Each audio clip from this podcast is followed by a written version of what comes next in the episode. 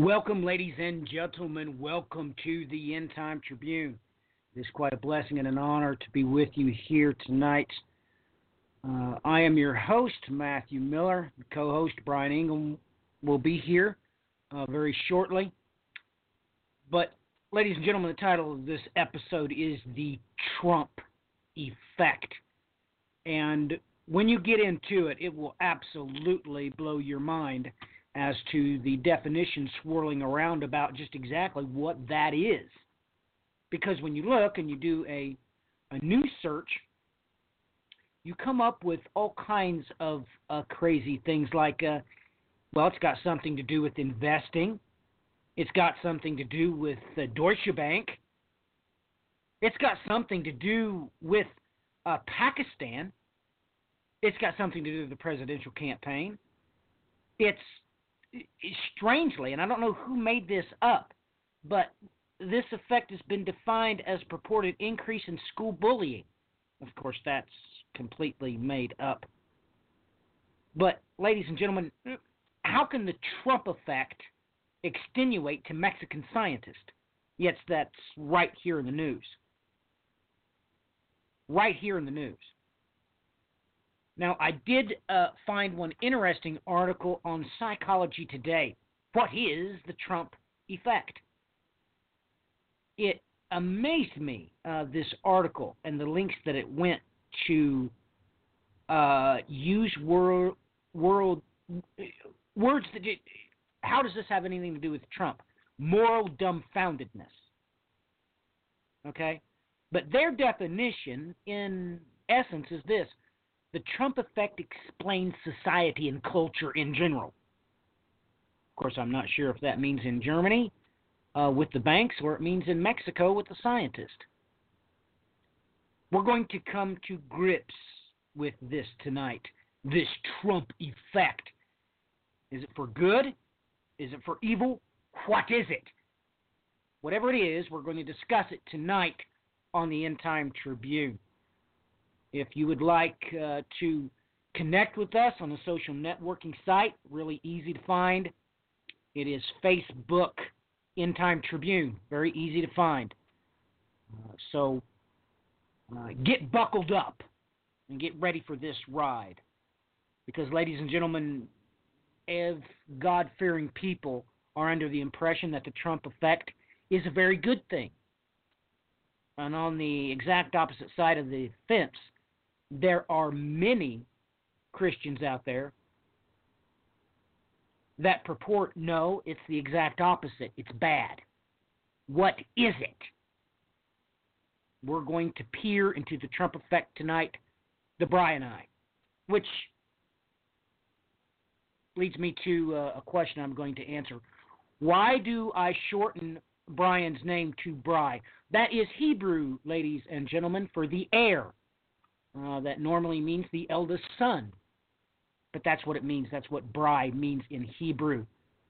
So, get ready, ladies and gentlemen, as we look into the Trump effect. It is time for you to come and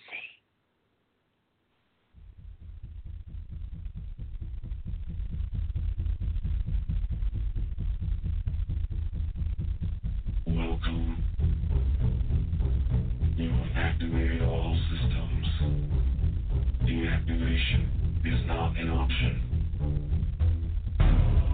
You must find the truth. Remember, not everything is what it seems. If you don't stand for something, you might fall for anything. The end is where we begin.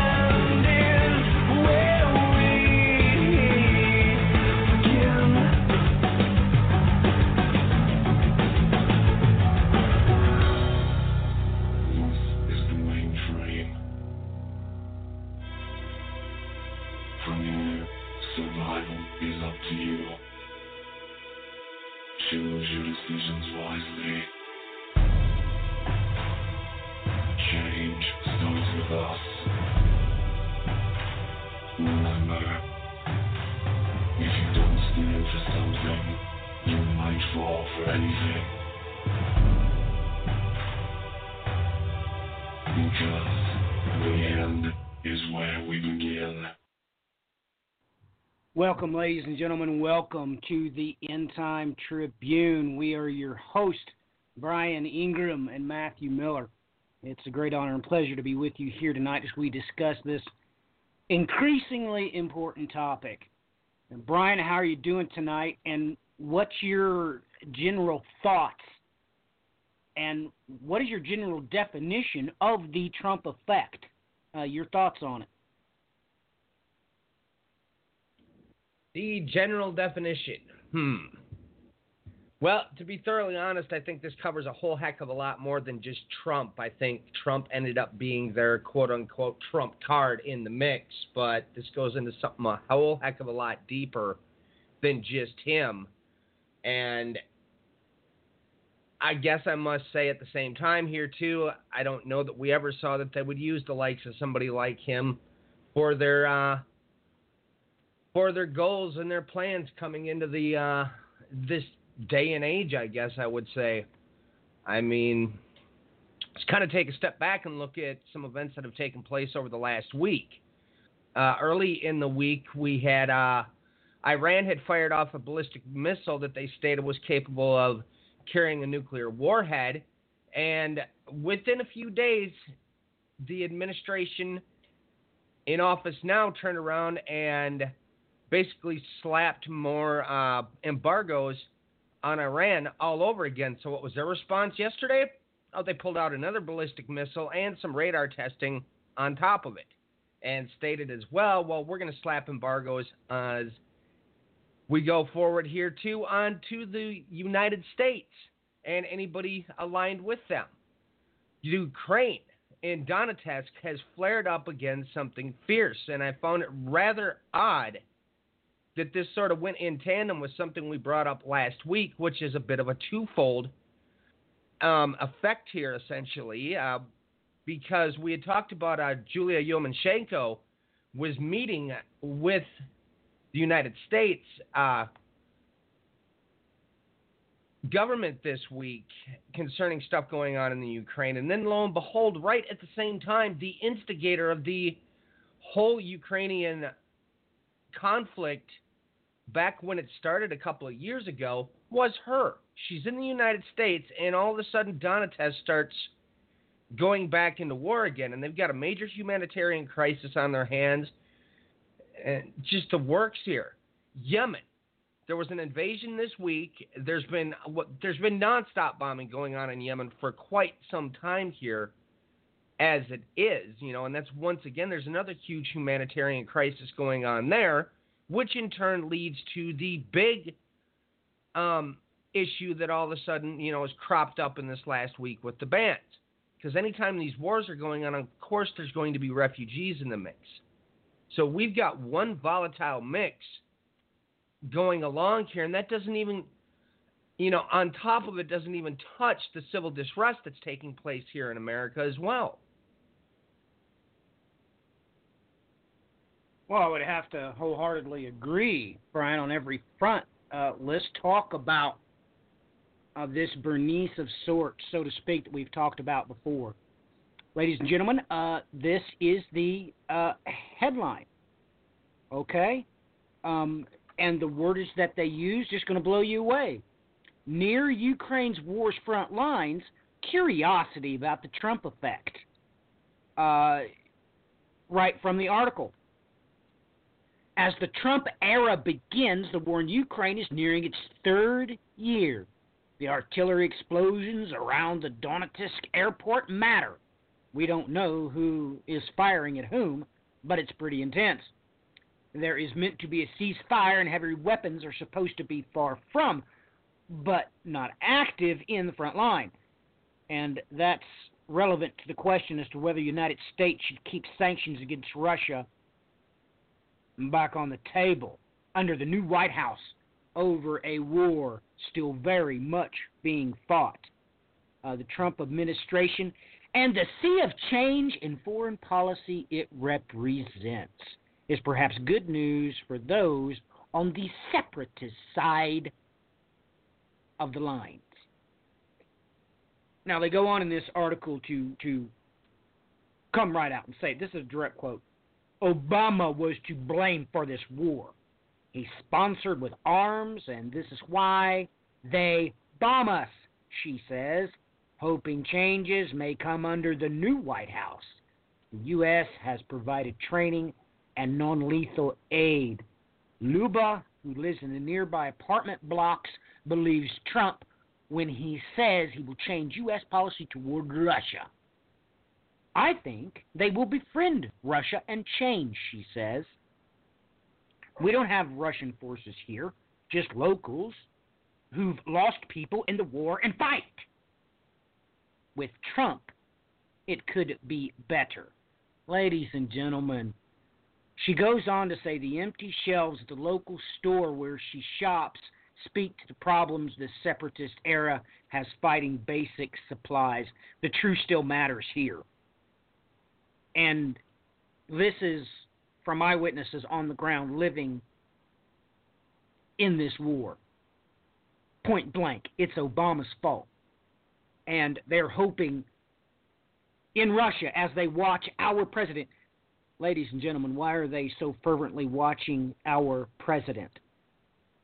Uh, absolutely off the chart. So, you know, this this headline bears testimony as to what is going on with this Trump effect.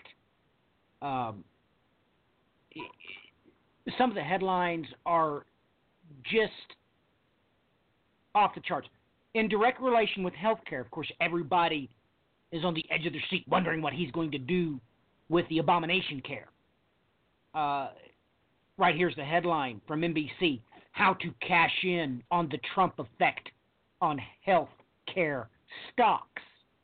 Ladies and gentlemen, what is with this headline? I mean, I don't, I really don't understand it, but this is true. February the third, twenty seventeen, The Trump Effect, State National A C L U member soars. Why would the membership soar for the A C L U? And why does his daughter have her own effect? This is the headline straight from The Guardian on uh, February the second. Ivanka Trump effect? New Year wishes from president's daughter? As she's welcomed in China? Ladies and gentlemen.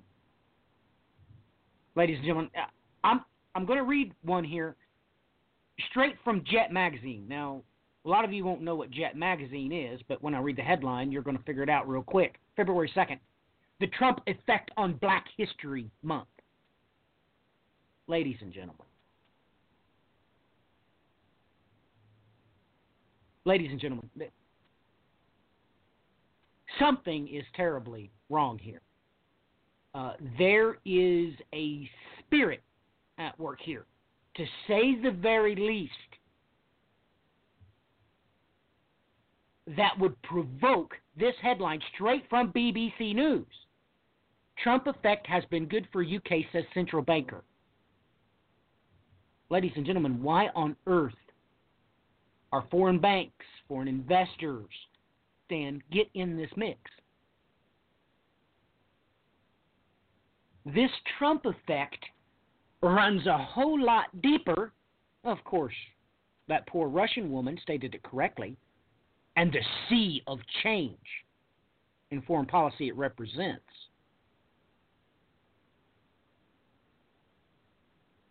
This is a little bit deeper waters than I think all of us realize.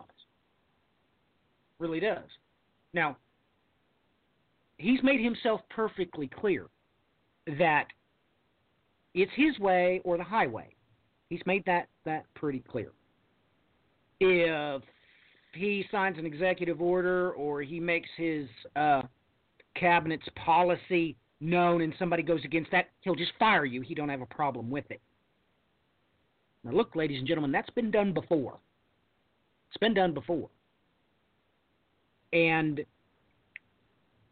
the only way I can describe the Trump effect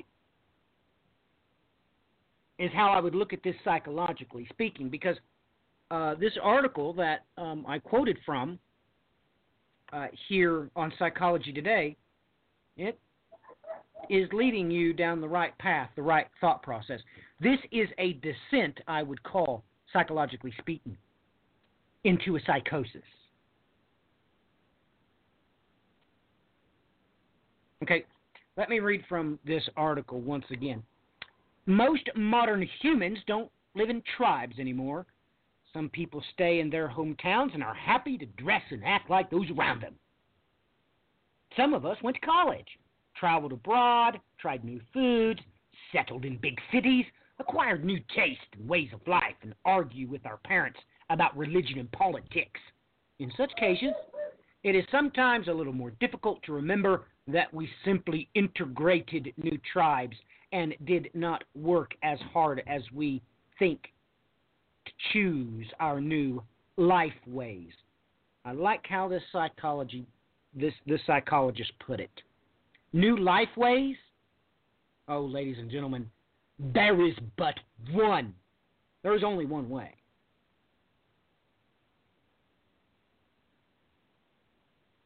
There's only one way. Period. So, when I'm looking over the social networking sites and I start seeing phrases from Christians that use this phraseology, praise Trump. I've seen that before in the history books. Ah, yes. El Duce, El Duce. Ah, yes, I remember Mussolini. It goes by another enunciation as well. Heil Hitler. Same thing. Ladies and gentlemen, why would Christians start running around using that phrase, praise Trump? And why would this psychologist writing for Psychology Today, everything I look at here is directly related to what is written in the Bible about nation, tribes, and tongues. Literally, it's all over it. Now, I appreciate the opening diatribe here in this article. Understand the psychological and social basis that make people vote for Trump or hate Trump voters. Then think rationally and act compassionately. Find out why the Trump effect explains the workings of society and culture in general, not just American politics. Well, ladies and gentlemen, that sounds like that came out of a Christian's mouth. I mean, he strongly advised you there, point blank, to think rationally and act compassionately. Of course, we have this from the Bible, Philippians four eight. That's how we're supposed to think. That is the only rational course of thought. Psychologists know this. Is Philippians four verse eight.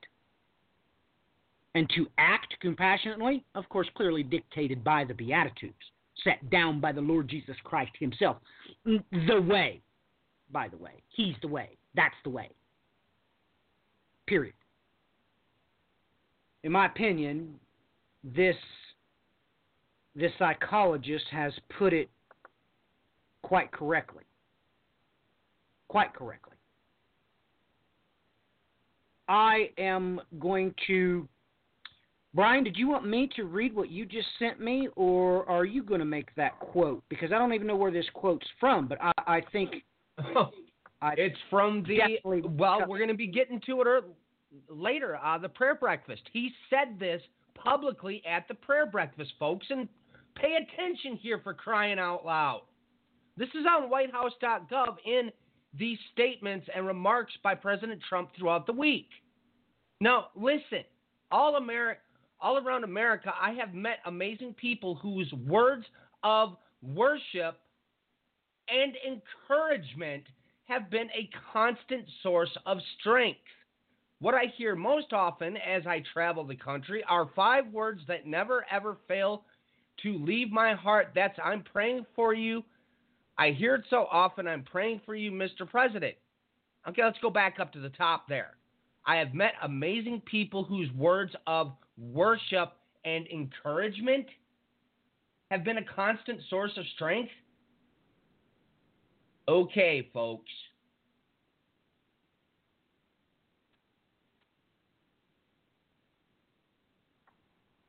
Elvis has left the building, as far as I'm concerned. That's the only way I know that this generation will understand what I mean. I mean, that's sad for me to say that, but, but it is true. Ladies and gentlemen, you, you need to check yourself. He admitted this publicly. This is what he said. That's what he meant. Okay? I mean, Ladies and gentlemen, I don't remember this ever occurring before in a president. Not ever. I mean, no doubt about it, we've had some bad presidents. Of course, look at the one who waded his way through Georgia and burned it to the ground, raped, pillaged, the whole nine yards. And, of course, after the Civil War, he was made president. And he had burnt Georgia to the ground. I'm, I'm not lying to you. He, he was elected president. So, something is at work here. Now, once again, we get from the New York Times, drop in late Obamacare enrollment appears to be a Trump effect. Really? Really? There is no denying what he did to the investment community. And by the way, they had to have at least been fifty percent liberals and Democrats, because the stock market didn't go over twenty thousand just as a fluke.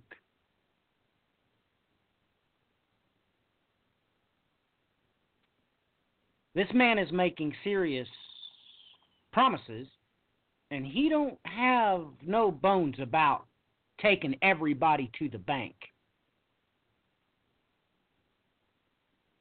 I mean, everybody knows, if you move the United States Embassy to Jerusalem, there's going to be war. That's exactly what he's going to do. He doesn't have a problem with it.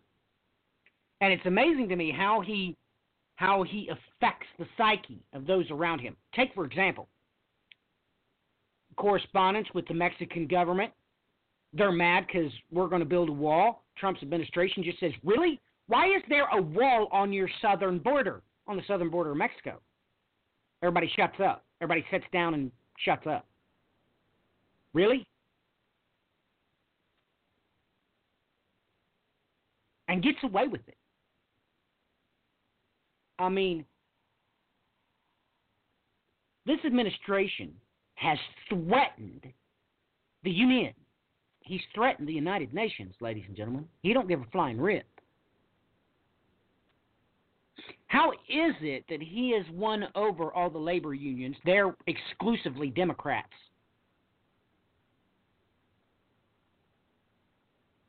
Okay, so he's affecting all the groups, I would think. All of them, lock, stock, and barrel. I mean, like I said, I've already read the headline from Jet Magazine. This Trump effect, I would say, is not of natural origin. It's not. I mean, when I engage those who call themselves Christians, and they come out and say that Trump is God-appointed. Really? So all I, all I put in there was, well, then you're saying that Obama was God-appointed. Didn't they get psychotic? When they don't realize that if one was God-appointed, the other must be God-appointed, and they were God-appointed because God sitteth upon the throne. And he's made himself perfectly clear by example of Nebuchadnezzar just exactly who runs the show and who sits on the throne. He made it screamingly clear to Pharaoh, Nebuchadnezzar, the mighty Assyrian, lock, stock, everybody knows every ruler is appointed. So, with that in mind, what, what kind of a God-fearing, Bible-believing, gospel-preaching Christian would say, praise Trump? Really? How can that be good? And answer me this. If this British banker that said the Trump effect has been good for them, logic would dictate that that would mean it was somebody else's cost, meaning it would have had to have been at your cost. You may not understand how or why, but logically speaking, that must be the case. So with that in mind, uh, back to the Brian. Uh, it, it, I don't know, Brian. Let's just take a minute and, and, and let's just really do this. Let me ask you point blank. Is the Trump effect natural or not?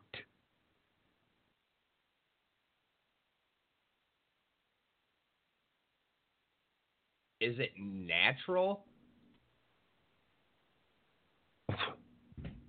I don't know how to answer that one. What I've seen is not exactly along the lines of what I would call natural or normal or whatever phraseology we might use. So, so the only phraseology that can be deducted would be supernatural. Because this didn't happen with Clinton. There's no such thing as the Clinton effect. I mean, best closest you can get to it is Reaganomics. There's no such thing as a Reagan effect. No such thing. Because everybody knows that uh, for the better part of his first uh, presidency, his entire cabinet was fighting him. Everybody knows that. Nobody wanted anything to change.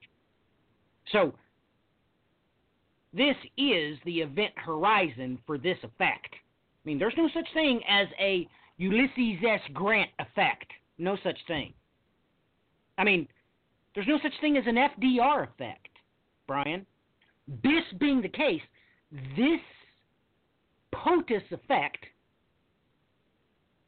POTUS, of course, being the acronym for President of the United States, this is the event horizon for it.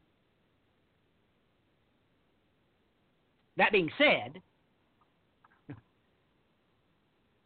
you would have to conclude, if you are a logical thinker, I mean, if you're somebody like uh, Heraclitus, for instance, the logical c- conclusion would be this is the event horizon for POTUS effect of any kind in this country, in this time. So, Brian, if that is the case,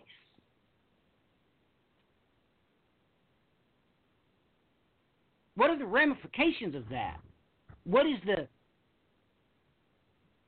what's the parameters that this effect is going to have? Is it going to be for good or for bad? What's your thoughts on that, Brian? Is this a good effect or is it a bad effect?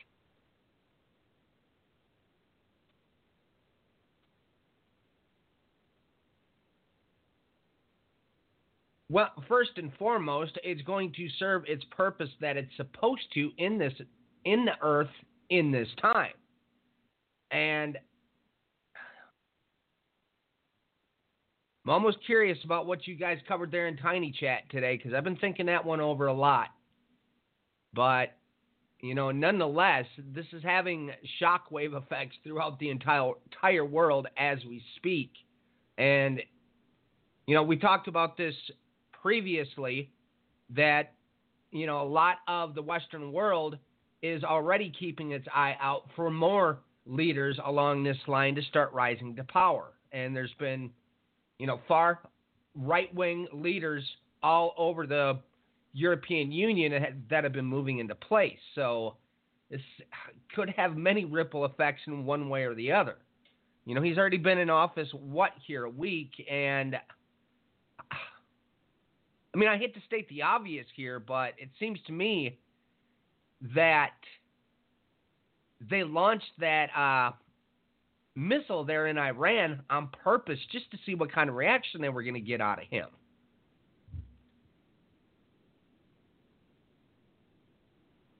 I agree. One thing's for sure. His first week went with a whirlwind, didn't it? He hits the ground running. he hits the ground running. I mean, this man is actually using the social media to maximum effect. I mean, since when does it wind up in the news? The Trump effect. The president tweets thank you to Samsung for plans to open a U S factory. And the next headline right underneath it, Samsung is seriously unhappy with Trump's praising tweet. Because you have to realize, ladies and gentlemen, he was strong-arming people because he's letting everybody know if it comes across the border, it's getting a massive tariff.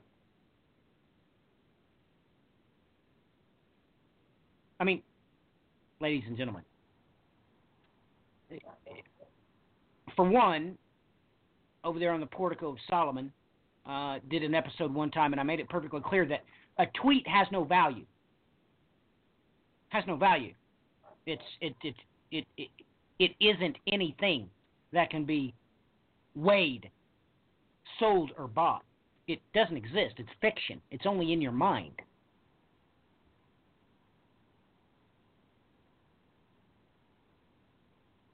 I mean, this is far-reaching. The Washington Post, how China's liberals are feeling the Trump effect.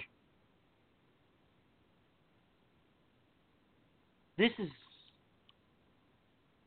this is something else. It's something supernatural, I would say. It is, at the very least, the event horizon for such phenomena about the President of the United States.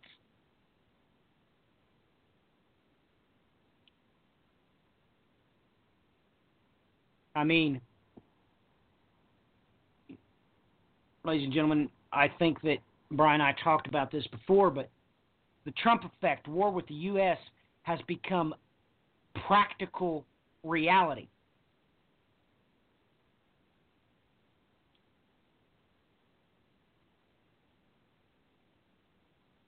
I mean, this is serious.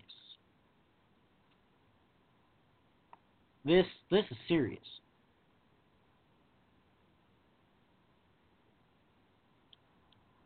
This is real. I mean, how can he affect commodities, ladies and gentlemen? This is the headline. Will this new proposal be the first Trump effect for commodities? I mean, ladies and gentlemen, how can he possibly affect the Silk Road? I hope everybody realizes what commodities mean. I'll just start reading. Donald Trump's first week in office as U S president has brought major upheaval. And it looks like the new leader could be about to cause some massive shifts in the oil market. That's because of a proposed tax on U S imports, with big implications for crude flows coming into America. President Trump and the Republican U S Congress have been discussing a potential new tax on all imports, which has been quoted at twenty percent, a substantial burden on shipments to entering America. Well, of course, ladies and gentlemen, why wouldn't this make you happy? Ladies and gentlemen, what? No American should be paying for any type of oil product, just like the Saudis shouldn't be. No more than we should be paying high prices for corn or wheat or oats. Ladies and gentlemen, let's talk about history for a minute. Don't you understand that twenty percent has always historically been termed as usury? They called it usury uh, because the church, of course, defined it as a sin. Ladies and gentlemen, he knows exactly what to say. That's why this article says, which has been quoted at twenty percent. Everybody knows on the face of this planet.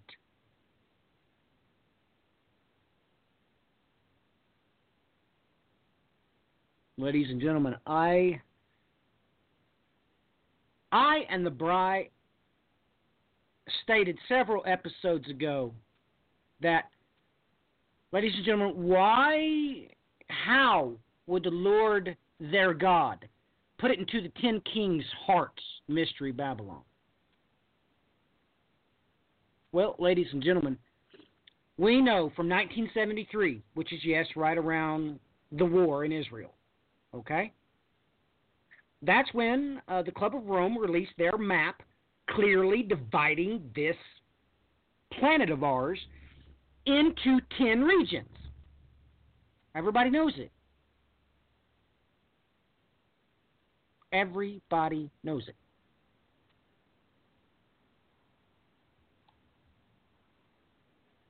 Oh, ladies and gentlemen.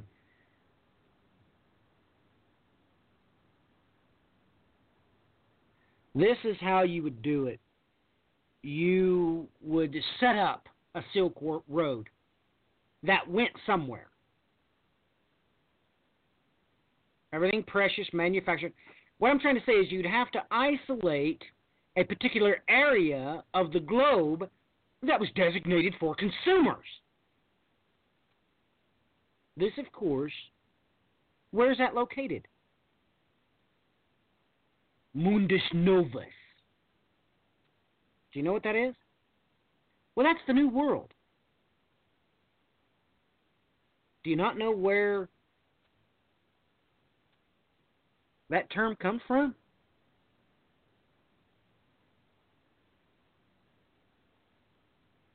That's what Amerigo Vespucci called the New World. Of course, we get the term America from his first name, but he himself called it the New World, Mundus Novus. That's what he himself said, and actually, it's on the maps that way. You see, the Silk Road has to go somewhere, and on this road is, is oil, diamonds, gold, everything that's manufactured. Of course, we all know where that comes from. It comes from across the seven seas, and it all comes to Mundus Novus. It comes to the New World. He is stabbing the Ten Kings in the eye, the right eye, as a matter of fact. And he's stabbing them in the right arm, as far as I'm concerned, prophetically speaking. The Ten Kings have set up Mundus Novus as the consumer base, as the destination, as the end point to the Silk Road.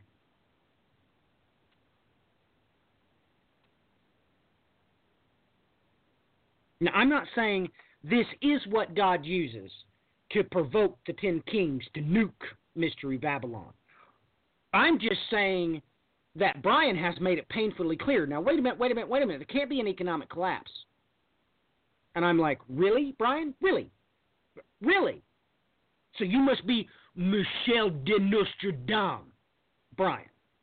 I mean, you just magically know this can't. And he says, well, Matthew, it plainly says that the captains bearing all the goods to Mystery Babylon, they actually come over the horizon and they start weeping and wailing because Mystery Babylon's burning, because now they got nowhere to take their goods. And I've talked about this before. You need to look it up. Mundus Novus consumes over thirty percent of all consumed goods on this planet. I mean, I wish I still had the article in front of me.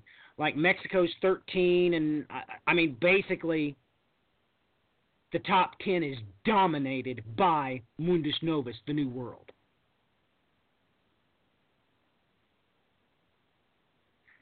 Brian, your thoughts on that, please. Uh, and if I'm an idiot, by all means, call me an idiot. I mean, there's not a problem with that. But it's just, it just pains me to, to... Brian, the people who are supporting him are these self-same people uh, that ha- that are rejoicing over the Trump effect impacting their portfolios. We're talking about the same people. He's setting them up, Brian, in my opinion. They're being set up. Uh, your thoughts on that, please. Well, precisely, he's doing that very thing. And, you know, I mean, on top of it here, too, as you just went on, concerning the New World Order, or, whoops, not order, that'll come up in a little bit, folks. The New World. Uh, did folks catch the news release this week? One-third of Christians believe that you have to be a Christian to be a true American. And I liked how one of our listeners stated point blank, I kind of like the number, one-third.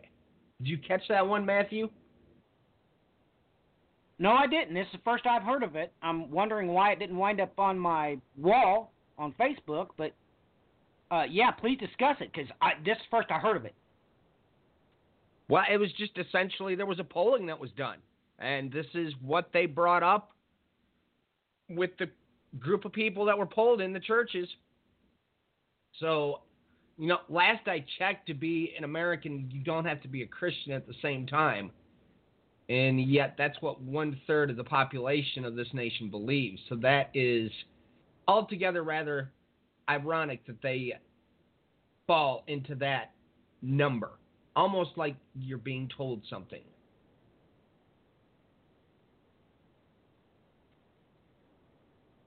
Uh, definitely.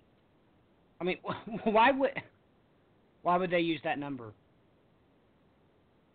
Um, and something else has just been brought to my attention, which I'm going to Skype to you uh, forthwith, ladies and gentlemen. Um, our sister uh, Jennifer, and it uh, looks like uh, Janine uh, has directed Brian and I's attention to an article that we are going to uh, read uh, straight away. Uh, I had no idea um, this was going on. Uh, but uh, I, Janine has done it again. Uh, so I'll be sending Brian two articles that's going to be discussed uh, directly after uh, the break, because we have not had a president do this before, so I'm not quite sure what's going on here. Uh, we, of course, are going to take a short break. It is at the top of the hour. Um, and uh, I want everybody to think about what we've said, and, and I would like everybody to please uh, look up that article on Psychology Today. This is the name of the article. What is the Trump effect? It's written by a P H D in psychology. He's a psychologist. And, and let me read you what he said again. Understand the psychological and social bases that make people vote for Trump or hate Trump voters. Then think rationally and act compassionately.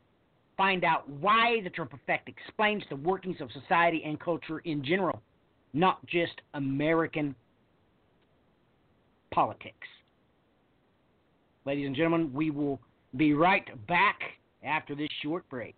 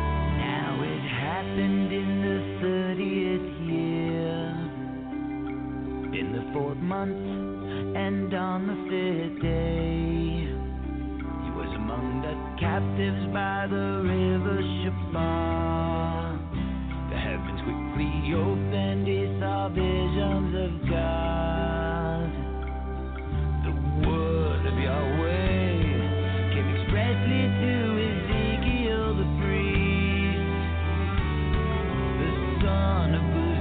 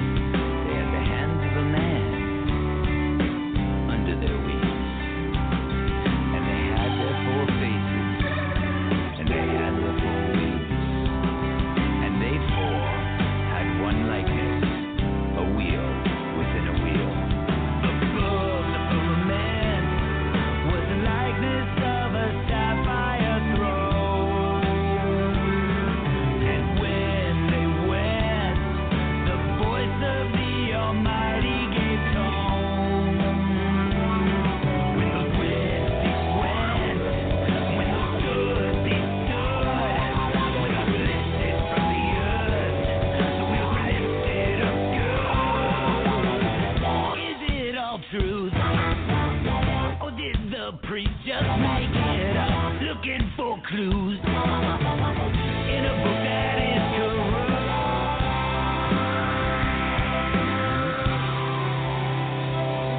It's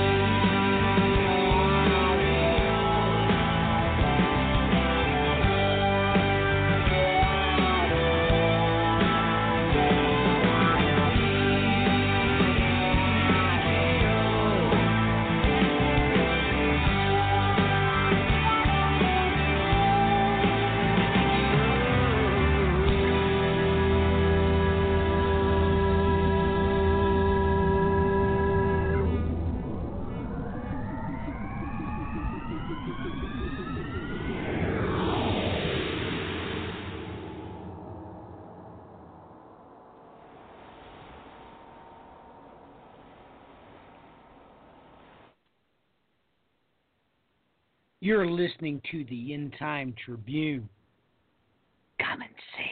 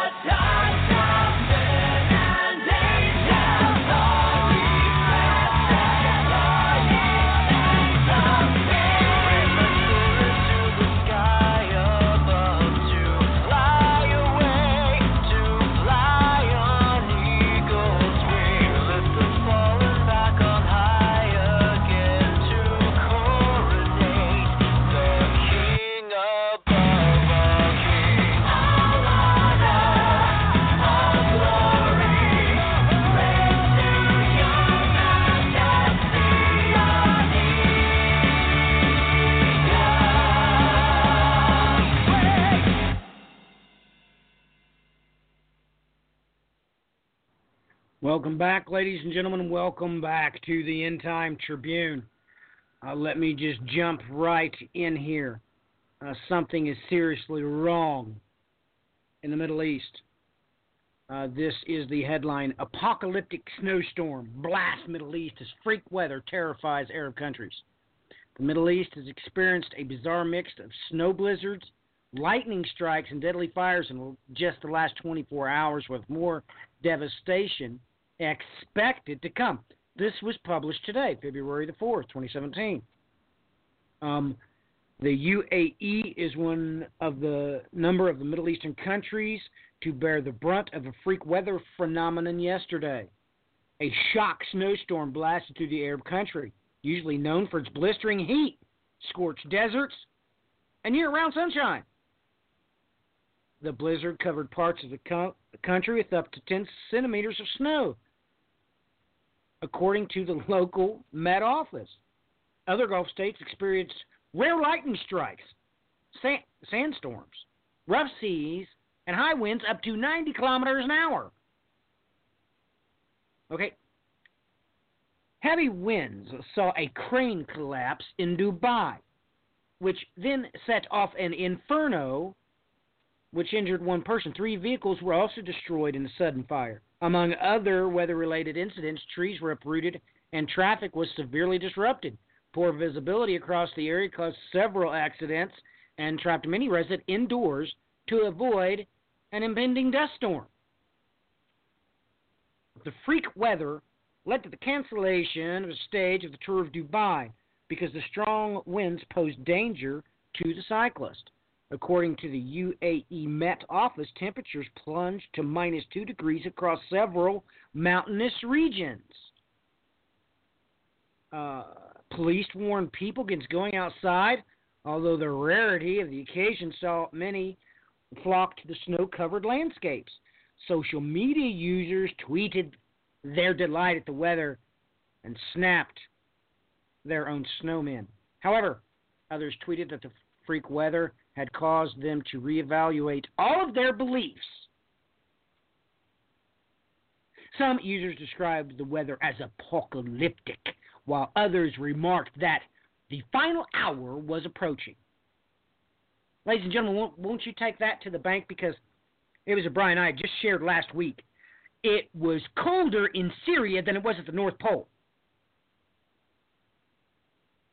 Ladies and gentlemen, uh, maybe the Trump effect runs just a little bit deeper than you thought it did. On the home front, government declares disaster over disease and dying fits on U S West Coast. Sudden, unexpected, large decreases in population. Scientists mystified, stumped. Officials, environmental disaster, devastating, alarming, dire. Okay, and here we go back to the me decade, the rise of men become lovers of themselves, direct quote. This is from the Alaska Journal of Commerce. Um, catch sank to dismal lows. In twenty sixteen, the peak, the, the pink salmon harvest came in woefully under forecast and stumped biologists. The total state harvest was the smallest since the late seventies.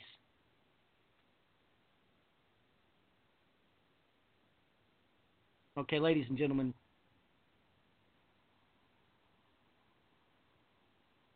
the Trump effect runs a little bit deeper than you think it does. Okay, what did this article say here about those in the Middle East? Some users described the weather as apocalyptic, while others remarked that the final hour was approaching. And why? I guess they heard that Trump was utilizing Twitter. However, others tweeted that the freak weather had caused them to reevaluate all of their beliefs.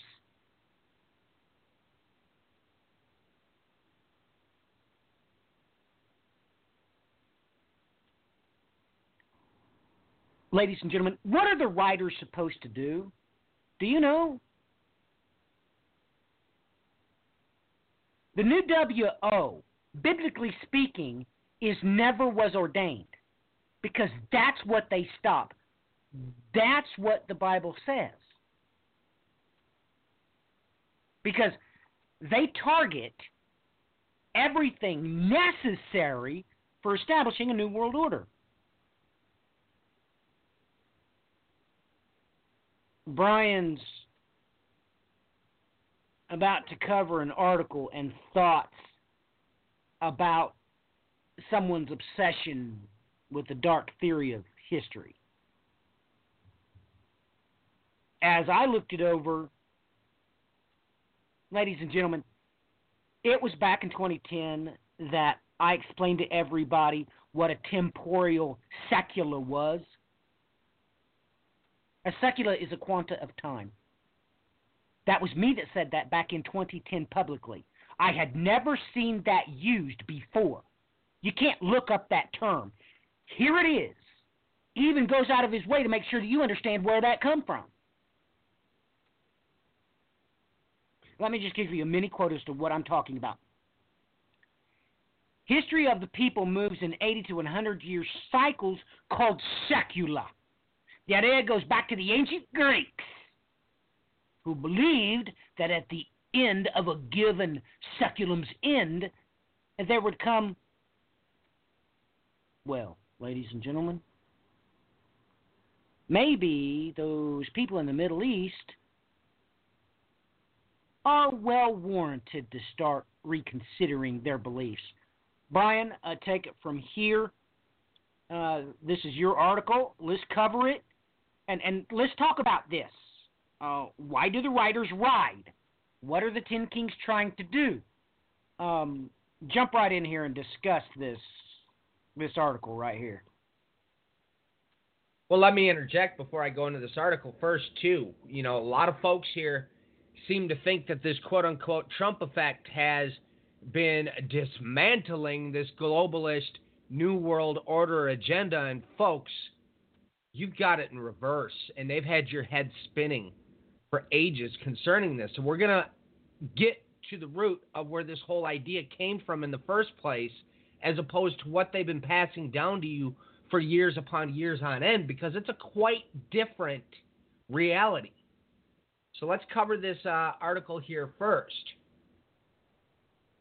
And once again, this uh, was brought up. Steve Bannon's obsession with dark theory history should be worrisome. And who is Steve Bannon? He was the one of the chief editors at Breitbart News, which was one of the huge reasons that the election probably turned the way it did.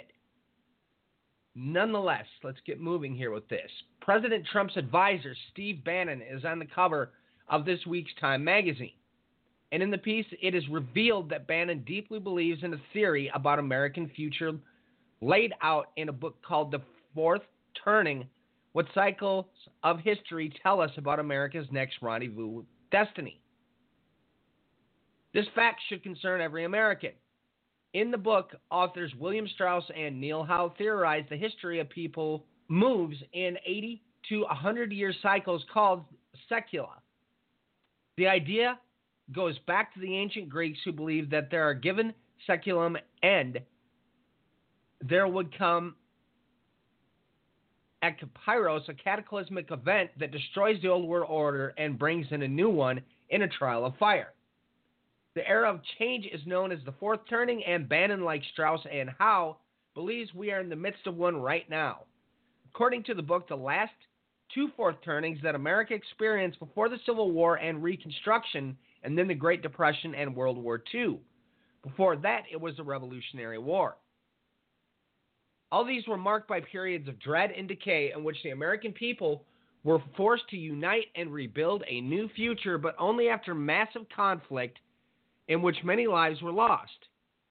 It all starts with a catalyst event, then there's a period of regeneracy. After that, there's a defining climax in which a war for the world, old world or the old order is fought, and finally there's a resolution in which a new world order is stabilized. This is where Bannon's obsession with the book should cause concern. He believes that for the new world order to rise, be a massive reckoning, that we will soon reach our climax conflict. In the White House, he has shown that he's willing to advise Trump to enact policies that will disrupt our current order to bring about what he perceives as a necessary new one. He encourages breaking down political and economic alliances and turning away from traditional American principles to cause chaos. In that way, Bannon seems to be trying to bring about the Fourth Turning. The book in Bannon. Bannon has never been secretive about his desire to use Trump to bring about the vision of America. He told Vanity Fair last summer that Trump was a blunt instrument for us. I don't know whether he really gets it or not. Perhaps not, but putting a fourth turning lens on Trump's policies certainly gives them a great deal of context. Bannon believes that the catalyst for the fourth turning has already happened, the financial crisis. So now we are in the regeneracy.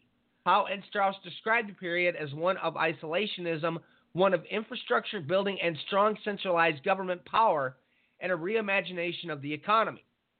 Of course, it's important not to lose sight of the end here. Bannon believes in authoritarian politics as a preparation for massive conflict between East and West, whether East means the Middle East or China. Over the years, Bannon has successfully tried to pressure historians such as Professor David Kaiser to say the same thing. This from Time. I remember him saying, well, look, you have the American Revolution, and then you have the Civil War, which was the bigger than Revolution, and you have the Second World War, which was the bigger than the Civil War, Kaiser said. He even wanted to say that on camera, and I was not willing. Howe, too, was struck by what Bannon's rather severe outlook on what our nation is going through. Bannon noted repeatedly on his radio show that we're at war with radical jihadis in place around the world. This is a global existential war that likely will become a major shooting war in the Middle East again. War with China may also be looming, he has said. This conviction is central to the Breitbart mission. He explained in November twenty fifteen, our big belief, one of our central organizing principles at the site, is that we are at war. Now, that does not sound too much different than something else. Recall, Matthew, I sent you earlier in the week for the Crusader Dominionists and, well, their true leaders to bring in what they essentially want to happen. There has to come a great reckoning and conflict as well, doesn't there? That's that's right. That's correct. And you just sent me some quotes that I want you to read. Well, ladies and gentlemen, that's not the end of that article. The end of it, if you click uh, read more, the headline there at the sub part of the article is the reality of repetition. Okay. Um. And the problem is, it says that this makes sense. The fourth turning of the Civil War and Reconstruction played out differently than the fourth turning afterward, Depression and World War Two. Really? It was an inversion. Me and Brian have been proclaiming from the top of this wall that time is cyclical. The only God-ordained method for studying end-time events is isochronal eschatology. We've been screaming from the top of this wall. It's always either a shadow and a silhouette, and that's what they just said. And by the way, take note, everybody, that this has been proven mathematically using cleodynamics. This is a headline. I've already covered several of the headlines about Professor Turkin. This is another one. Society to collapse by twenty twenty. Scientist predicts peak turmoil in three years. Uh, ladies and gentlemen, you heard the Brian and I uh, talk about this all over the Blood Moon Jubilee series that we did on SoundCloud. So you all should be prepared for this. Okay? Peter Turkin, a professor of ecology and mathematics at the University of Connecticut, has been studying history as if it were science, and by analyzing past societies has concluded the current social norms are nearing their end. Professor Turkin has developed a subject known as cleodynamics. It, it, ladies and gentlemen, it analyzes history as a science, mathematically, which includes predictions and models based on past experience. Because this this is why they're thinking this, ladies and gentlemen. By the way, just so you know, Professor Turkin is a Russian. Okay? But let's let's let the meat be served. Enough of the milk. It has soured my stomach to read this from this article. The Russian scientist, the Russian-American scientist, has been building his model for years, but states the election of Donald Trump as president of the U S will accelerate the negative trends, leading to a peak in turmoil in twenty twenty. That's where they get this idea about the fourth turning, ladies and gentlemen, because he has been doing it for quite a long time. He's been purporting cleodynamics for quite a long time. I hope to have him on an interview. But what about this New World Order? Where does it come from? I mean, surely it comes from uh, the Knights Templar. Or surely it comes from the Knights of Malta. Or surely it comes from, oh, I don't know. I'm sure there's a vast swath of Christianity that actually believes it comes from the Pope. Man, I'm pretty sure the Pope's, uh, he's to blame for abortions and, and global warming and I don't know what all. But, uh, Brian, please cover um, these quotes that you sent me. I look, I want them both barrels, point blank range, right in my chest. I want the truth. That's what I want. So uh, please talk about this New World Order and where this idea comes from, please. Well, the mass majority of us have been led throughout the years to believe that this is some sort of, I like how you brought up the Knights Templar, which they are, you know, there's been plenty of valid research that has connected them right back to, our, well, the Knights Templar going to become the what we know as the Freemasons or the Masons later on. That's one of the atypical, most common beliefs of how it was started. There's, you know, all kinds of other things. And yes, you brought up the Pope. There's a billion people that are convinced that's also part of the quote-unquote globalist agenda. Well, that's all fine and good. You know, we, we have something called a theory for a purpose, a conspiracy theory. That word tacked on there means, well, this is theoretical, but we don't know if this is fact. So where is the root? Where did this actually truthfully come from? Folks, they kept this swept under the rug for a long time. If it was not for the fact of a journalist being pulled into this group, I don't think we ever would have even had any idea what they were doing, let alone that they existed. And uh, the name of this author here, give me one second, is uh, Jeff Charlotte. And like I said, he was invited into this group. This man is a Jewish man by birth, and they decided to ask him in. Now, who is this group? Because this come, becomes very important into understanding two stories. I'm just going to give the um, lead-in um, titles for these just so people can understand what's going on here. This week, it broke that Donald Trump vows to totally destroy Johnson Amendment that stops church funding political parties. And did this happen indeed? He stated this directly at the National Prayer Breakfast that happened this very week. And if you go in and you go to white house dot gov, you can bring up the full remarks of the president at the National Prayer Breakfast under the Speeches and Remarks section. And it's right in there in broad daylight. Never mind the fact that most of the article will just confuse the living daylights out of you because it's gobbledygook. And let's see here. Then we had on top of it, this goes hand in hand with this, leaked draft of Trump's religious freedom order reveals sweeping plans to legalize discrimination. This has actually been something that's been on the table for quite some time, and people have been very concerned on this. And we had our one of our listeners put another article in that needs to go hand in hand with this so that should, they should know what this Johnson Amendment is, and it's titled Churches Should Not Take the Johnson Amendment Bait.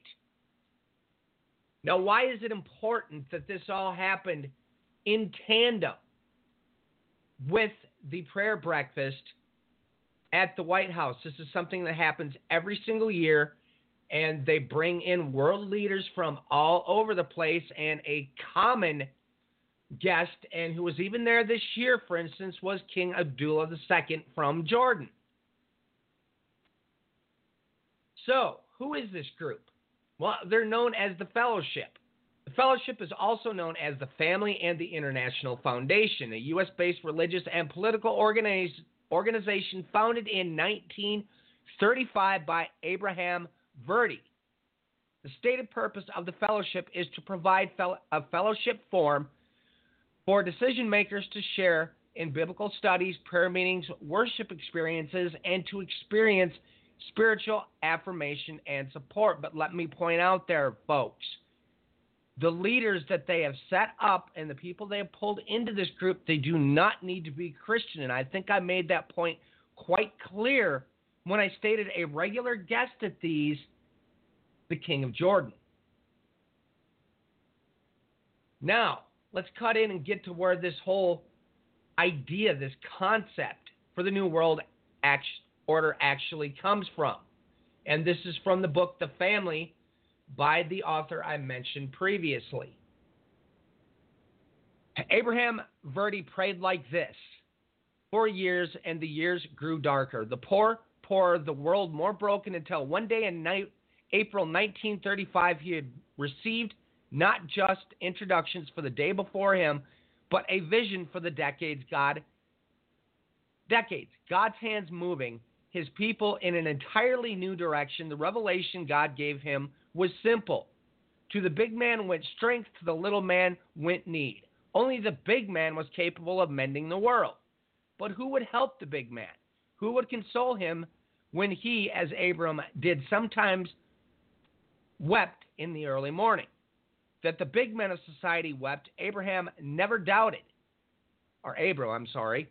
He thought that powerful people so clearly blessed by God must surely possess equally great reserves of compassion and love, that they wished to shower down on the weak if only someone would show them how.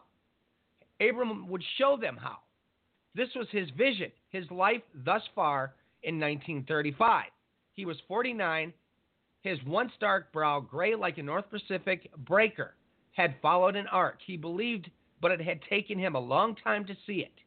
His ministry, he now realized, was not among those who have had the bottom knocked out of life, its derelicts, its failures, as a friend wrote years later, but ultimately among those even more in need who live dangerously in high places.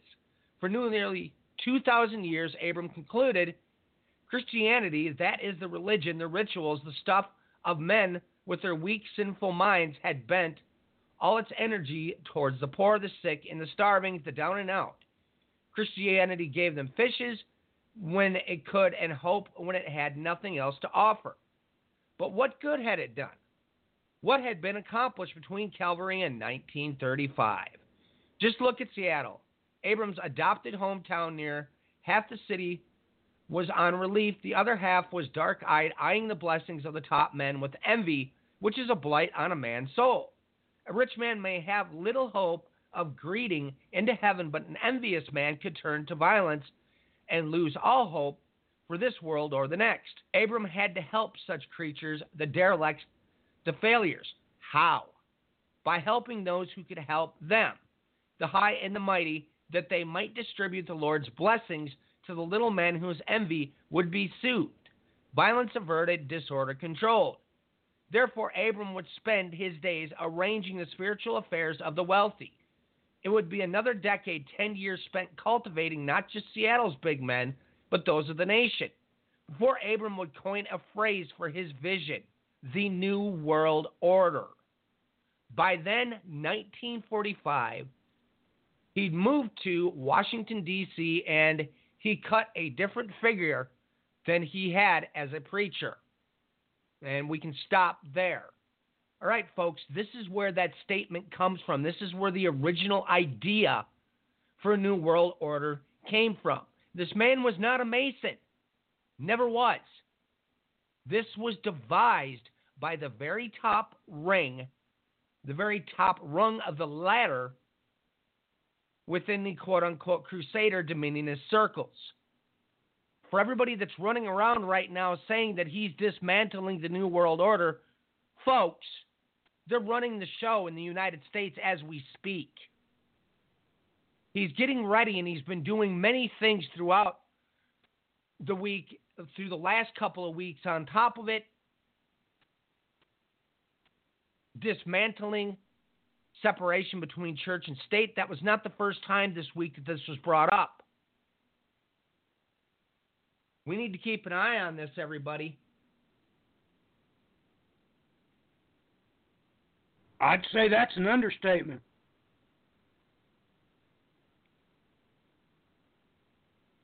Ladies and gentlemen, this is this is serious. Uh, this New World Order, the whole idea came from the Fellowship, also known as the Family. Okay? Doesn't come from who you thought it came from. And that's why Trump got up and said what he said, that, oh, he likes people's words of worship. Now you know why.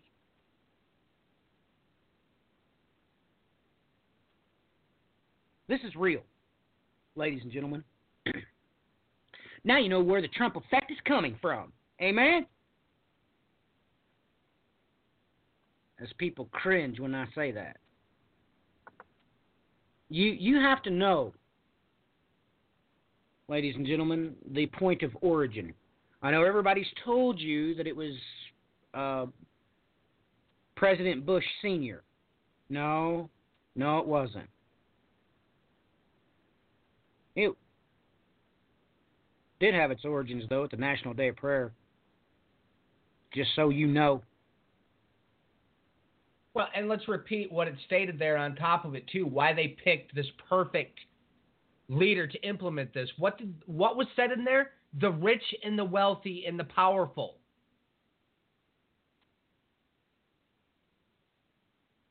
And that's exactly who they cater to. Well, and let me point exactly. this out quickly here on top of it, folks, because you need to understand something. Okay, everybody gets into this concept, this mindset that, well, we need to vote these men in because they're Christian. You do realize that they do not believe what the Bible says. According to them, the rich and the poor, well, they they have been put there by God. That's their divine where they've been placed, and we're not to interfere with that. They're to stay poor and to stay without help, because then we're intervening and interfering with God's plan for them. And look at the bills they passed, folks. I mean, it speaks for itself.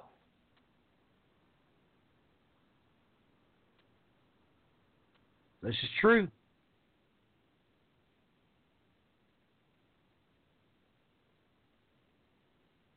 I just... Ladies and gentlemen, please go watch some clips of the Italians crying, El Duce, El Duce, our leader, our leader. Go watch the masses in German. Watch the original stuff as they cry, Herr Hitler. Let, ladies and gentlemen, you don't... Christians don't run around and use phraseology like praise Trump. They, they just don't do it. Not if they're in their right mind. They would only do that if the prophecy had been fulfilled, that they were under a delusion because God had handed them over. Ladies and gentlemen, that that is biblical. That's what God says would happen. And like I said, um, that... That's what God says.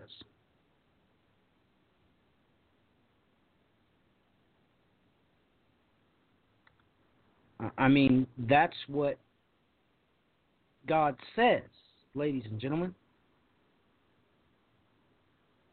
I mean, I have talked about Second Thessalonians chapter two in so many different ways, so many different um, aspects of it. I've talked about it even alphanumerically speaking. But, ladies and gentlemen, I mean, right now we need to take a deep breath and consider what it says. Okay? I, I mean, verse eleven, and because of this, God will send them a working of error, the literal translation by Green states, for them to believe a lie, that they all may be judged, those not believing the truth, but who have delighted in unrighteousness. This is a correct way to state this. This translation's actually pretty spot on with the edita regia that came to us via two witnesses. Ah, yes, the manuscripts Iota Alpha and Iota Final Sigma. He would not tell, not the church authorities, nor the governing authorities, where those manuscripts come from. He kept them secret. He kept them safe. But anyways, ladies and gentlemen, like I said, you need to seriously consider that this is a psychological issue.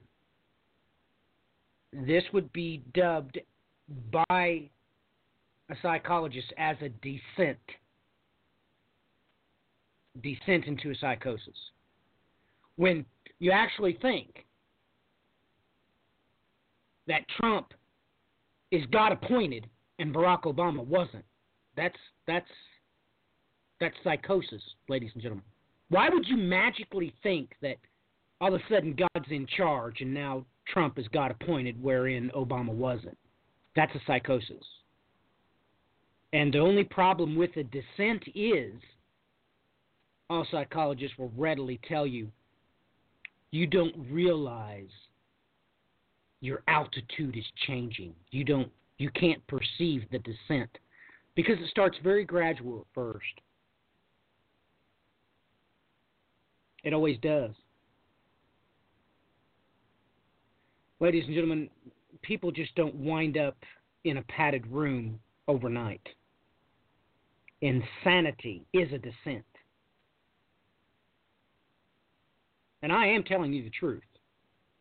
Whether you appreciate it or not, uh, maybe you need to uh, get you a copy of Green's literal translation and read Second Thessalonians chapter two again,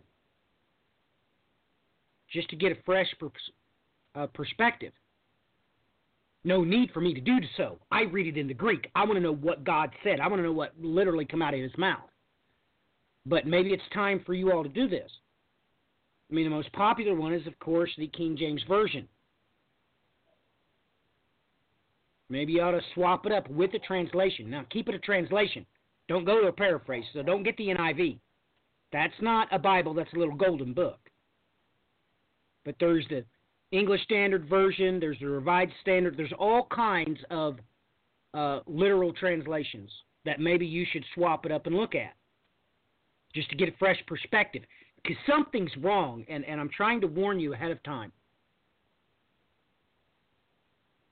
that you can't perceive your elevation when you're descending into psychosis. You, you can't perceive it. Now, I've had some of these friends of mine on the social networking site for years now, and I'm sitting there looking at it because I've kept a record, ladies and gentlemen. I, I keep a record. Only when someone will not listen to God's word after I've posted, hey, you need to you need to chill out. We're not going to fight with you. Third time's a charm. Then then they're removed.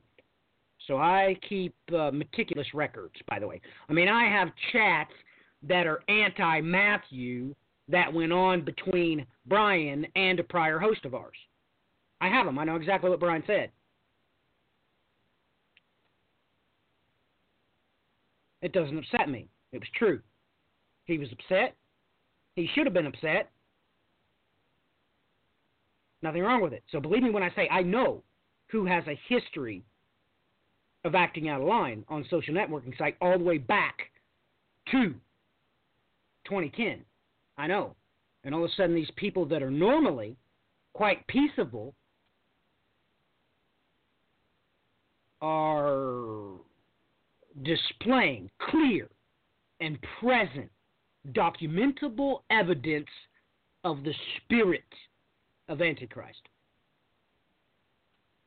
It's not normal for them to do so. Brian, your thoughts on what you've been witnessing publicly, and yes, ladies and gentlemen, I'm including the social networking sites because it's all over the news that the Trump effect is being implemented via the social networking sites. So we're going to include that as public. Brian, um, what's your take on how people's been acting publicly? Um, are they displaying Christ or are they displaying something else? What's your thoughts?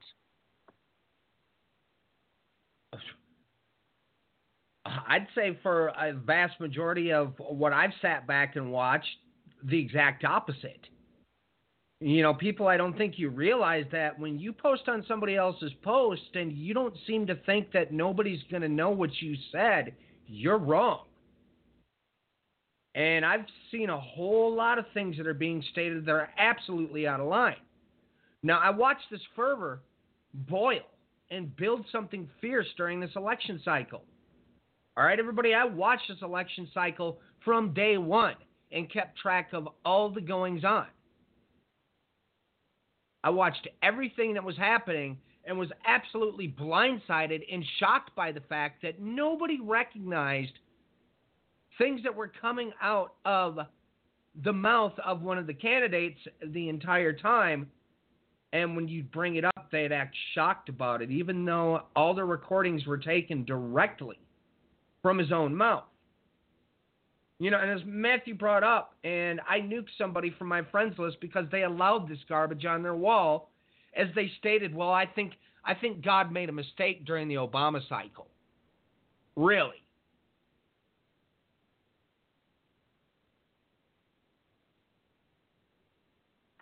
I'm sorry, I don't think I caught that. You said what? It's no different what they they put on yours. When you brought up, well, God put Obama in too.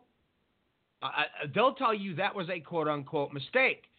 I've been reading stuff where people are saying that our land is going to be healed because we banded together and voted him in. I've been seeing so much ridiculous stuff, it makes my head spin. Okay, my wife was just sent something today. She was so ticked off when I talked to her. It was ridiculous.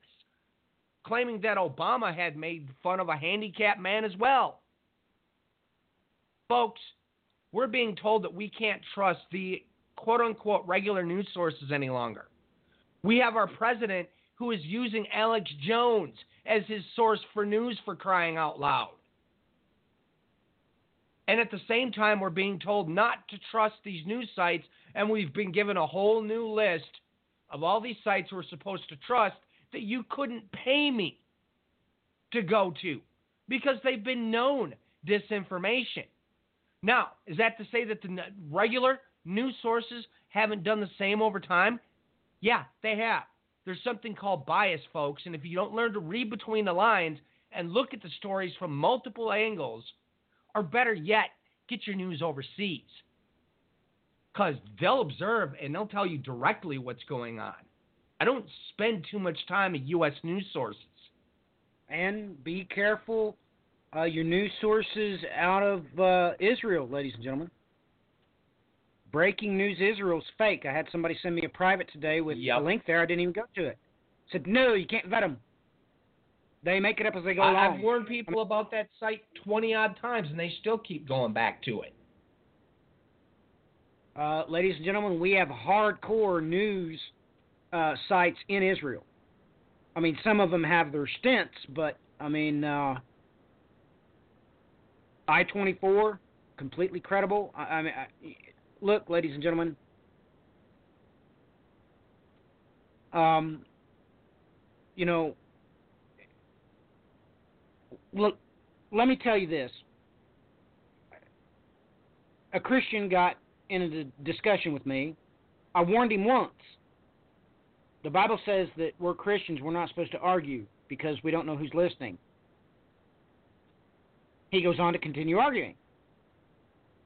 I warned him a second time. He comes back, his reply was this: you're hiding behind the Bible. No. Uh, you should have read Second Thessalonians and understood what you were reading, because you've fallen into a psychosis. I'm standing on the Bible, God's holy word. What kind of a Christian would accuse another Christian of hiding behind the Bible? He obviously had no mental reckoning as to what he actually said. Ladies and gentlemen, he's not a Christian. And I feel sorry for him, because he thinks he is. He really does.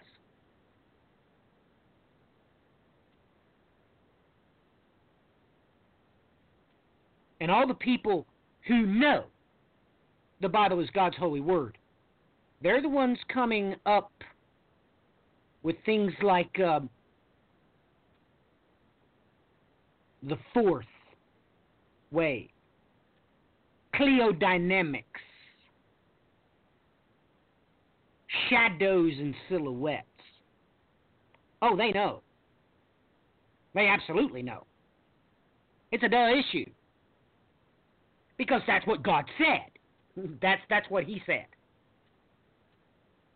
Ladies and gentlemen, why do you think God said this? The Lord chases after what's been. What what does the, don't you realize what he's interpreting to you? Everything in history works just like that article that Brian read from. See, if you're chasing something, you everything's a shadow or a silhouette, ladies and gentlemen. That's what Ecclesiastes actually says over and over and over and over and over. That's why the six hundred sixty-sixth chapter in the Bible is in Ecclesiastes, just so you know. It's real. God's word is real.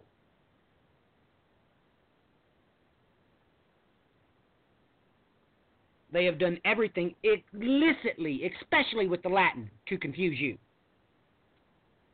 Confuse you in ways that are just, uh, makes me speechless. Ladies and gentlemen, let me tell you something. Do you know that Operation Eagle's Wings has a term? Do you know you can't find out what this term is unless I tell you personally? I'd have to personally tell you and show you. Because the people who fed me meat, they're all gone. They all graduated. Right now, they're in Paradiso. They're in paradise right now. They're in Abraham's bosom as we speak. So if I don't tell you where it's at, you're not going to know. Does that not bother you? It should bother you that you've been deceived into believing in a flight of fancy that has its origin in the entertainment industry. Rapture means rape. God's not going to rape you. Do you know who made that up? That was Shakespeare. I'm not lying to you. That was Shakespeare. He's the one that made that word up. And he didn't use it in good context. The term you should be using. You can't know unless I tell you, unless you find it yourself, unless you have eyes that can see and ears that can hear. I know exactly where it's at. I can give you the etymology and the word history onto what that word means and why it's not in your Strong's. It's not there. And by the way, they lie to you. They tell tell you that it's harpazo. No, it's not. Your Strong's has been miscoded. It is not G seven twenty-six in that verse you're looking at. It does not have a pi in it. There's no pi. It, it can't be harpazo.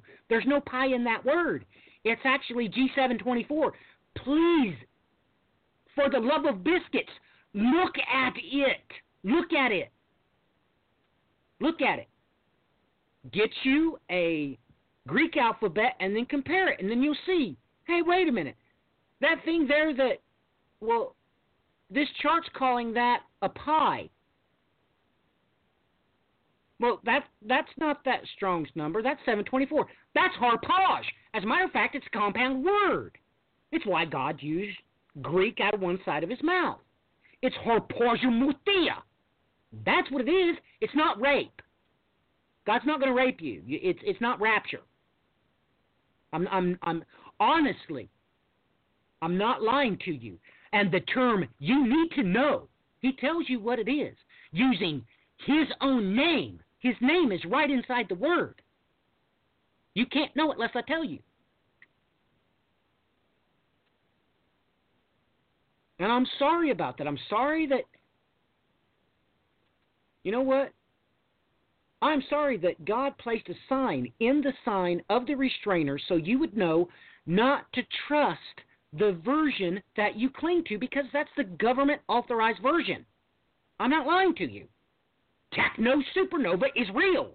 It, it's, it's real. It was a warning from God in the sign of the restrainer, which, well, I said. I stated it very plainly. Maybe you should get Second Thessalonians chapter two and read it uh, in a different translation. Just make sure it's not a paraphrase, a tra- an actual translation. By all means, go get a Russian Bible and copy that Second Thessalonians chapter two. Go to to Google Translate and translate that version. Maybe it'll show you something different. I don't know. Do something.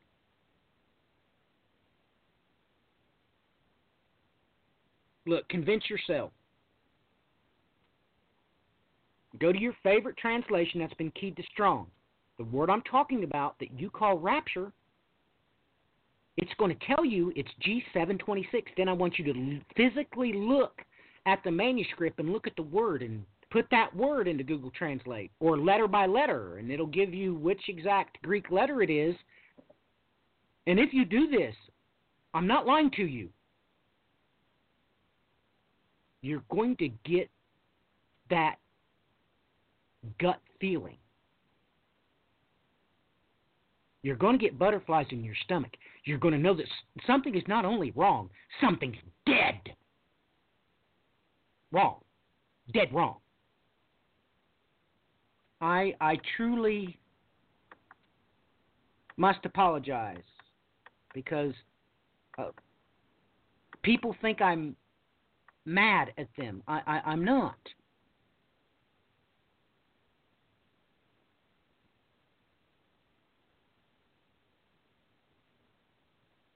I'm, I'm, I'm not mad. I'm, I'm desperately trying to snatch you from the fire. The only way I can do that is for you to look at it yourself, please. Look at the verse in question.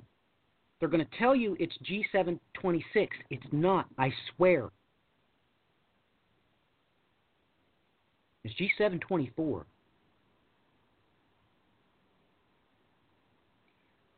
Brian, uh, we're at the end of the broadcast, maybe even a little bit over. Uh, let me look at the switchboard. Um, I get so carried away. We've got nine minutes left, uh, Brian. This uh, message that you just sent me, cover it right now. Uh, we need to talk about this uh, right now, as a matter of fact, so please do so. Well, I just find it odd because last week's show I brought up she was meeting with him, and then I touched on Uh, good old, I believe it's Eric Prince, the leader of Blackwater, and his ties in with the uh, Dominionists. This is the uh, this is the troublemaker that started everything out in the Ukraine. Former Ukrainian leader said she was reassured by Trump. Ukrainian political leader said she received assurances from President Donald Trump that he would look out for Ukraine in its ongoing dispute with Russia, according to people briefed in the aftermath of a quick, informal conversation between the two political figures. Now, I'm going to interject here real quickly. Um, she's not the president nor the leader of the Ukraine right now. Why is she the one that's having the meetings? Doesn't anybody find that peculiar? But everybody take note of this, because Matthew and I discussed this right after we hung up on the broadcast last week. We spoke about the theocracy, what was going on with this group, with this family, this the fellowship group behind the prayer breakfast. Listen to this. Former Prime Minister Yulia Tymoshenko had a momentary meeting with Trump just before he spoke to the National Prayer Breakfast at the Washington Hilton on Thursday.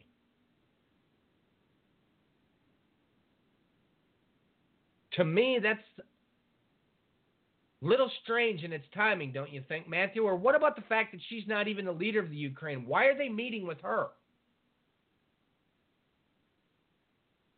I thought she was a criminal on multiple charges. What, yeah, what? She was in prison prior to the breakouts in the Ukraine. Well, then why is she meeting with the heads of state, ladies and gentlemen? Why is that? Why is I mean, that? Mention quickly what the people revealed to us that were living in the Ukraine of what they were seeing with their own eyes concerning her.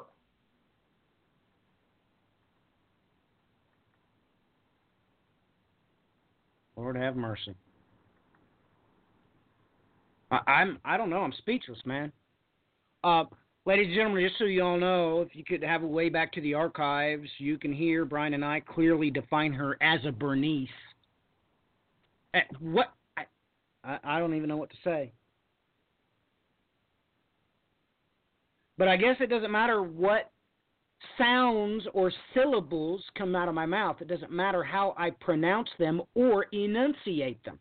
The only thing most of you can hear is rapture or Trump effect. Sensationalism or National Prayer Breakfast, and it, it doesn't matter what I say. I, I, I guess.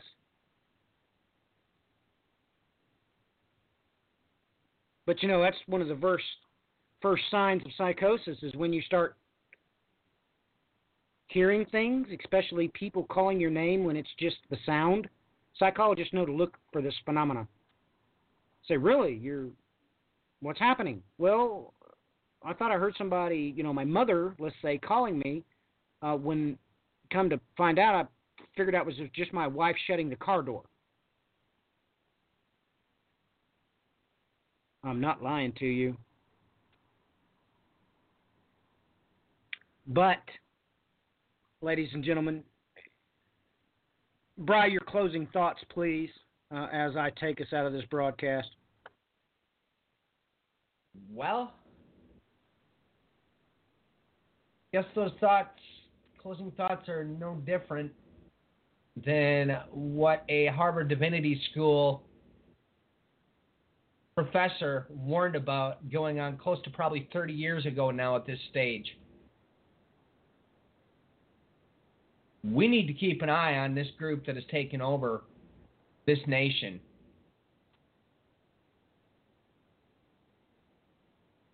And as we have seen, things are ramping up here, something fierce and quickly. Um, you know, take note of something. I brought up Iran at the beginning of the show. Folks, by January third, before the inauguration even happened, there was already a bill on the table for a preemptive strike on Iran, where in which no declaration of war even needed to be brought to the table.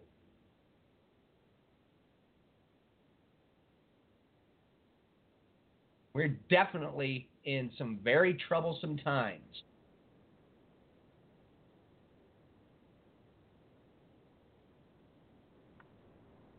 Troublesome times indeed, ladies and gentlemen. If you'd like to contact me, I'm at End Time Tribune at mail dot com. That's not Gmail. Endtime Tribune at mail dot com. And you all need to take a look at uh, and try to pick up a different translation to give you a new perspective on Zechariah, the first chapter. I suggest that you do so in short order. Because as for me, let them ride and let them ride for glory. Why, you're going to pull those pistols and whistle Dixie.